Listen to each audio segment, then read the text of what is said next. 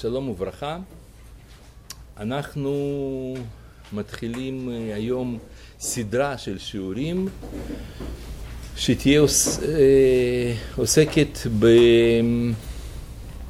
באומנות, בתרבות. זה מבוסס בעצם על, על מאמר של, של הרב צבי יהודה, על תרבות ישראל וגם על דברי הרב קוק. שמת... שהרעיון שם לנסות להבין מהי המהות של התרבות. שם הכולל של הסדרה הזאת זה קורבנות התרבות, ואתם תבינו אחר כך למה ומה המשמעות, אבל בהתחלה אנחנו נעסוק במהות של האומנות, ואיך היהדות מתייחסת לאומנות. נתחיל מזה שיחס של תורה לתרבות, ספרות, אומנות, זה יחס מאוד מאוד רציני. בשבילנו זה דבר, דבר חשוב ביותר, עד כדי כך חשוב שאנחנו קוראים לקדוש ברוך הוא, חז"ל קוראים לקדוש ברוך הוא אומן. אצלכם זה במקור מספר אחת, על פסוק במשלי, אומר ויהיה אצלו המון, על הביטוי הזה, ויהיה אצלו המון, ויהיה שעשועים יום יום, משחקת לפניו בכל עת, על זה אומר מדרש בראשית רבה, מה זה המון? אז הוא אומר, יש כמה אפשרויות להבין מושג הזה, מונח הזה המון. אחת האפשרויות זה שהמון זה מחנך, פדגוג. אומר, אפשרות נוספת, מה זה המון? זה משהו שהוא מוסתר, מכוסה, מוצנע. דבר אחר, מה זה המון? זה אומן. התורה אומרת, אני הייתי כלי אומנותו של הקדוש ברוך הוא. הקדוש ברוך הוא מביט בתורה ובורא את העולם. זאת אומרת, ש... מי הוא זה שכלי אומנותו של קדוש ברוך הוא? זה, ה... זה התורה, והוא עצמו אומן. ויש הרבה מדרשים שחוזרים על הרעיון הזה, שהוא, שקוראים להשם שהוא צייר, ובכל מיני שמות כאלה, צייר ואומן ועושה כך וכך, כמו שאצלכם במדרש תנחומה אומר ככה, כי אין בלתך, אין צור כאלוקינו, על, המשפט הזה, על הפסוק הזה, אין צור כאלוקינו, אומר, אומר המדרש, אין צייר כאלוקינו. ואז מדרש הולך ומסביר שהקדוש ברוך הוא צייר עליון, צייר גדול, שהצייר רגיל הוא רק מצייר תמונה על הקיר וזהו, ולא, ו- ולא יותר מזה, אבל הקדוש ברוך הוא יכול לצייר תמונה ולהחיות אותה, וזה האדם. ועוד ועוד, יש עוד מדרשים אחרים שאומרים שיש כך וככה גוונים בנוצות של טווס וזה, והשם עושה את הגוונים הללו דיוק כל כך גדול וכולי וכולי. יש אין ספור ביטויים ואמירות כאלה על ריבונו של עולם בתור אומן. ואנחנו כמובן צריכים לנסות להבין מה העומק של הדבר הזה, מה, מה הם מתכוונים שמדברים על השם בתור אומן. זאת אומרת, בכל אופן אנחנו מבינים שזה משהו מאוד מאוד רציני. ו... וכמובן שהכוח, האומנות הזה, משתקף גם בנו, וגם אנחנו אומנים, ב... כי אנחנו מתדמים לריבונו של עולם. ואנחנו רוצים אה, לנסות להבין מה כה גדול בכוח הזה, מה כל כך מיוחד של, אה, של אומנות, של, של, ל, לריבונו של עולם אנחנו קוראים בשם הזה.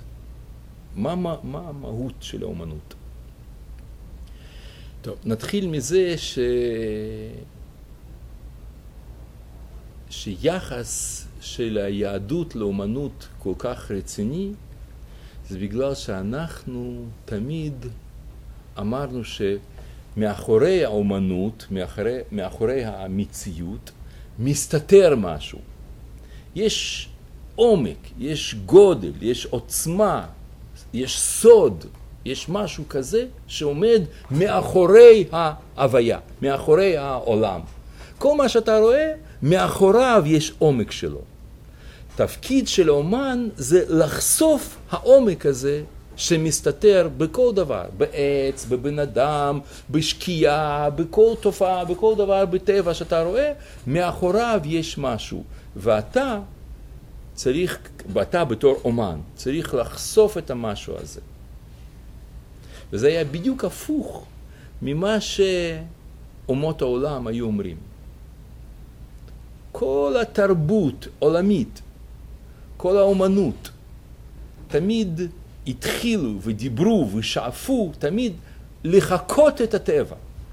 לא לחשוף עומק של הטבע, אלא לחקות אותו. לראות שאתה, אדם, מסוגל גם כמו אלוהים לעשות פסל ותמונה. אמנם תמונה לא, לא זזה, לא מדברת, לא זה, אבל אני גם יכול להיות כמו אלוהים. אתה יצרת, בראת עץ, אני יכול לחכות, אני יכול לצייר עץ שיהיה מדויק. אתה יוצר אה, דברים בחיי אדם וכל מיני קונפליקטים ביניהם, גם אני יכול לעשות אה, מחזה, לעשות אה, הצגה, ששם יהיה מאוד מאוד דומה למה שקורה, מה שאתה עושה, ריבונו של עולם. אני יכול לחקות את המציאות. וחיקוי היה כמה שאדם מחכה יותר מדויק, ככה מדרגת האומנות שלו יותר הולכת ועולה. ואם יש לך טכניקה כזאת שאתה יכול לצ... אה, לצייר שזה יהיה בדיוק בול כמו שאדם חי, זאת מדרגה הכי גבוהה. זאת האומנות, ככה הם חשבו. ולכן הם השקיעו הרבה מאמצים כדי לחקות את הטבע. למשל, אריסטו כותב באתיקו של ניקומקוס, יש לו ספר כזה שבו הוא מתאר מה זה, ה... או פואטיקה, יש לו, יש לו כמה, בכמה מקומות, הוא חוזר על הדבר הזה. מה פירוש הדבר, שה... מה זה אומנות? אריסטו אומר את זה, זה חיקוי הטבע. זה בעצם הדרגה הכי הכי עליונה, לחכות. ולכן, תשימו לב שבכל השפות בעולם, מושג אומנות, כי כשאתה מתרגם אותו, זה יוצא משהו שהוא מלאכותי. זה בעצם מהות של, של אומנות בעיניים של העולם החיצוני, של העולם הגוי. אומנות זה משהו מלאכותי. זאת אומרת, אם נגיד אה, בלטינית, ששם זה ארט, זה האומנות, אז בארט זה בא, גם באנגלית, גם בצרפתית ובאיטלקית, בכל ה... ברומנית, בהרבה שפות, זה אותו שורש של הארט זה משהו שהוא מלאכותי, artificial אנחנו אומרים, כן, באנגלית, artificial זה משהו שהוא לא, לא אמיתי, לא באמת, זה רק דומה למציאות. אותו דבר, רק שנייה, כן, אותו דבר גם בגרמנית, מילה קונץ, קונץ זה משהו שהוא חיצוני. זה הקונץ קאמרה, זה דברים שהם לא, לא, לא באמת, זה דברים מלאכותיים. אותו דבר גם ברוסית. זה, אני עכשיו מדבר, אני עובר מהמשפחות של השפות, כן?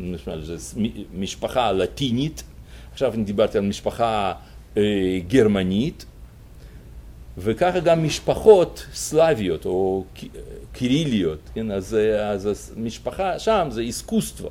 איסקוסטווה זה משהו שהוא מלאכותי, איסקוסטווינה, זה לא, זה לא באמת, זה לא, אמית, זה לא ממשי. וככה גם בהרבה שפות, אני עברתי שם, יש שטוקה בפולנית ויש, בכל שפה, זה, זה המהות של אומנות. זה משהו שהוא לא באמת. וביהדות, זה, זה בעברית, זו שפה יחידה בעולם, כמה שאני הספקתי לבדוק, אבל זו שפה יחידה שהיא באה להגיד אומנות, פירושו של דבר זה פנימיות, זה קשור לאמונה. זה מהות הפנימית. אומן, אמן, שורש, אומן, זה, ה, זה האמונה. אמן. מה זאת אומרת שביהדות אנחנו קוראים לאומנות בשם אמונה? אמונה זה משהו שהוא טמון בך ואני רוצה לחשוף את זה החוצה. זה לא כמו דוב שלימדו אותו לנסוע על אופניים ו... ועכשיו הנה הוא מתקדם ואיזה יופי הוא עכשיו אה, יודע משהו לעשות מה, שאתה, מה שקודם הוא לא ידע. לא, זה משהו חיצוני לדוב, זה שהוא נוסע באופניים. אבל זה שאני רוצה שאתה תהיה אדם מוסרי, זה כן פנימי. זה מהות שלך. ואני מאמין בצד, ה... בצד הפנימי, מהותי שלך, ואני רוצה לחשוף אותו. זה שאני רוצה שאת, שאת, אה, שאתה תהיה אדם טוב וישר ואתה תהיה צדיק, זה דבר שהוא לא דוב באופניים, זה, זה אתה באמת, זה טמון בך. וזה כל הרעיון של חינוך בישראל. אנחנו לא מלמדים אותך משהו חיצוני, אלא אנחנו חושפים בך מה שאתה. ואיך נקרא מחנך ב, ב, בעברית? אומן, אומן. כתוב על, אה, כמו שאתם ראיתם פה, נכון? במדרש, במקור 1א, הוא אומר ככה, אמ, אה, אה, אומר המון, מה זה המון? פדגוג. מה זה פדגוגיה? חינוך. זה, זה מה שאתה. בחינוך אני חושף את הפנימיות שלך. לכן כתוב על מרדכי שהוא היה אומן הדסה. מה זה אומן? הוא מחנך, הוא לוקח משהו שטמון בה וחושף ומגלה, מוציא את זה החוצה. כמו מאמן קבוצת כדורגל. מאמן זה אותו שורש, אימון, אומן, אומן. הוא חושף מה שנמצא בפוטנציאל של הקבוצה הזאת לשחק בכדורגל, כדורסל. ואותו דבר גם אומן. אומן זה משהו שהוא רואה מהות ורוצה לחשוף את זה החוצה. זה הכוח של, ה... של כך אנחנו מתייחסים למה זה אומנות. לא יופי, לא דברים חיצוניים, כמו שכן הלכו בדרך הזאת כל האומנות העתיקה הקדומה. תמיד לעשות ככה שזה יהיה כמה שיותר דומה לבן אדם. ויהדות אמרה לא, זו דרך לא נכונה. אל תעשה פסל תמונה. לא רק במובן ה... ה... של לעשות פסל תמונה של קדוש ברוך הוא, אלא אל תנסה לחקות את, המ... את המהות, אלא תחשוף אותה, תגלה אותה.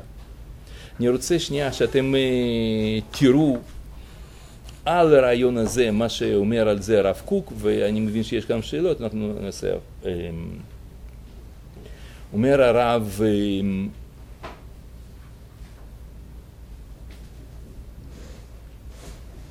רק שנייה.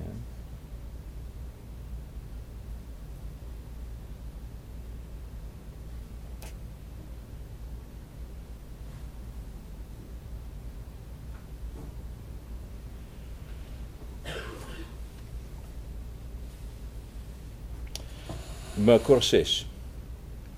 השכל האלוקי הוא שכל יוצר, שיש לו פועל בכל מילו. רק אמ, אני לא בטוח שזה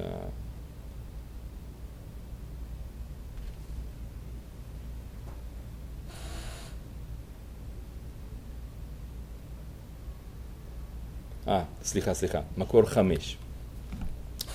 אומר הרב בעינייה, כמו שיש בכוחות הנפש הקבועים חילוב בין בני אדם, ישנם אנשים שמתייחסים חיזיות, אה, חיזיוניותיהם, שמתייחסים חיזיוניותיהם על פי היחס הפנימי שבהם, והם על פי רוב החוקרים ובעלי המוסר והמידות הטובות. מרי דה חושבנה. כך הם נקראים בחז"ל. ויש שמתייחסים ביותר לערכם החיצוני של מראות עיניהם. כרוב המציירים ורודפי היופי החיצוני. זאת אומרת, הרב אומר שיש אנשים שמסתכלים למהות הדבר, ויש אנשים שמסתכלים צד החיצוני, היופי החיצוני של האדם. וזה, מי זה בדרך כלל? ציירים ורודפי היופי החיצוני. בעמים בכלל מובדל עם ישראל, עם השם, ישראל, לחדור בכל עניין ומחזה אל פנימיותיהם, פנימיותו. זה מה שמאפיין את עם ישראל, לחדור לפנימיות הדבר, בכל עניין ומחזה. לעומתן, יוון, ובכלל בני יפת, הרודפים אחר התואר החיצוני והיופי המבריק, יחסם גדול, ו, אה, גדול ונמצא מצד חיוניותה, חיוניותם כערך אל כל כוחות הנפש, כן התחלפו גם כן תכונות כוח המדמה. זאת אומרת, הם, כמו בכל הכוחות, גם בכוח המדמה, הם, הם שמים דגש, אה, בני יפת ויוון ובכלל, כל התרבות שהרב מדבר עליה. הכל מבוסס על צד החיצוני והיופי המבריק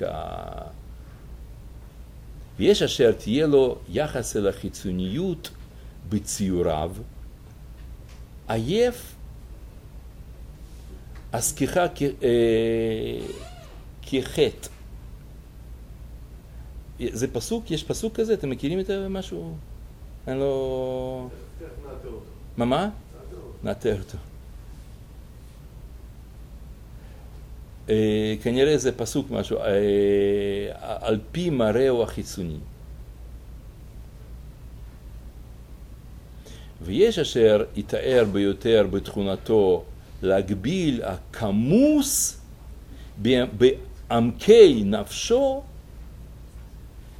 אה, מעתיד אל הצד הפנימי של, ה, של, ה, של המחזות.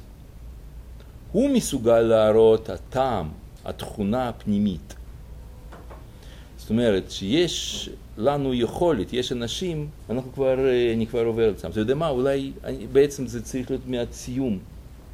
אז נעשה הפסקה ואחרי הפסקה נראה. בסדר גמור, תודה רבה. אה,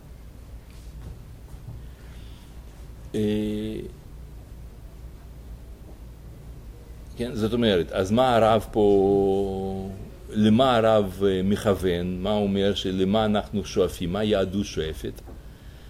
שאדם יוכל לתאר ביותר אה, בתכונתו להגביל את התכסיס במעקי הנפשו מעתיד אל הצד הפנימי של המחזות. זאת אומרת שאנחנו רוצים לחשוף, לגלות את הדבר שהוא טמון. וזה המילה אומן, אמן, בעברית.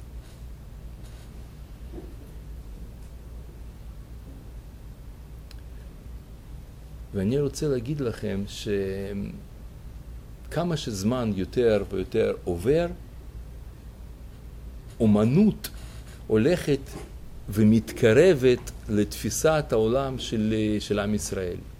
כמו בכל תחום, כמו במדע, כמו ב, אה, תמיד בכל הדורות, בכל הזמנים, תמיד ידעו שהעולם הוא נברא, שהעולם היה קיים תמיד, ככה אריסטו כותב את זה בספריו, וגם, וזו הייתה הקונספציה, זה, זה דבר שהיה מקובל ככה בעולם, שהעולם היה תמיד קיים, הוא אף פעם לא נברא.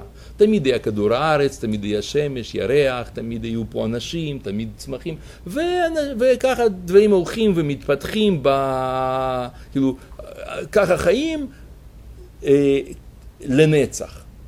זה לא, לא התחיל אף פעם ולא נגמר אף פעם. ככה חשבו כל הזמן, זו הייתה גישה בסיסית של תרבות הכללית עד לפני סך הכל מאה שנה. רק לפני מאה שנה הם אמרו משהו שהוא פתאום היה דומה למה שאומרת היהדות. אנחנו אמרנו כל השנים, בראשית ברא אלוקים את השמיים ואת הארץ. הקדוש ברוך הוא ברא את העולם יש מאין. קודם לא היה, ובתוך הריק המוחלט הופיע עולם. והם התייחסו, טוב, יהודים אומרים, זה דבר לא רציני. אנחנו יודעים, מדע אומר, העולם תמיד היה. ופתאום לפני מאה שנה הם מגיעים למסקנה שהיה ביג בנג, היה מפץ הגדול. פתאום זה דבר ש...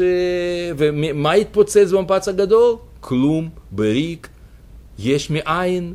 פתאום התחילו לדבר במונחים שתורה הייתה אומרת אותם בשלושת אלפים שנה, יש מאין, בעולם, יש דבר כזה, יכול פתאום להופיע, יש עולם. ומה יהיה עם העולם בסוף? הוא גם ייגמר, גם הם אומרים את זה, מדע, אותו, אותו אה, אה, אדווין הב, הבל שאמר שהעולם התחיל בנקודה מסוימת, הוא גם אומר שהעולם מסתיים בנקודה מסוימת, מה שיהדות הייתה אומרת תמיד. ששת אלפים עולם קיים, ש... בשנה השביעית, אה, בש... ב... אה, בסוף העולם חרב. אז כמו שזה קרה במדע, דבר מאוד מאוד דומה קרה באומנות. הם התחילו לעבור משלב של חיקוי חיצוני של הטבע, או של האדם, פנים של אדם, לנסות לגלות את העולם הפנימי ואת המהות של הדבר, זה דבר עוד יותר עמוק. מהות הפנימית של הדבר. ואיך קרה מעבר את זה, בעזרת השם אנחנו נראה בשיעור הבא. נעצור כאן. כן, בבקשה.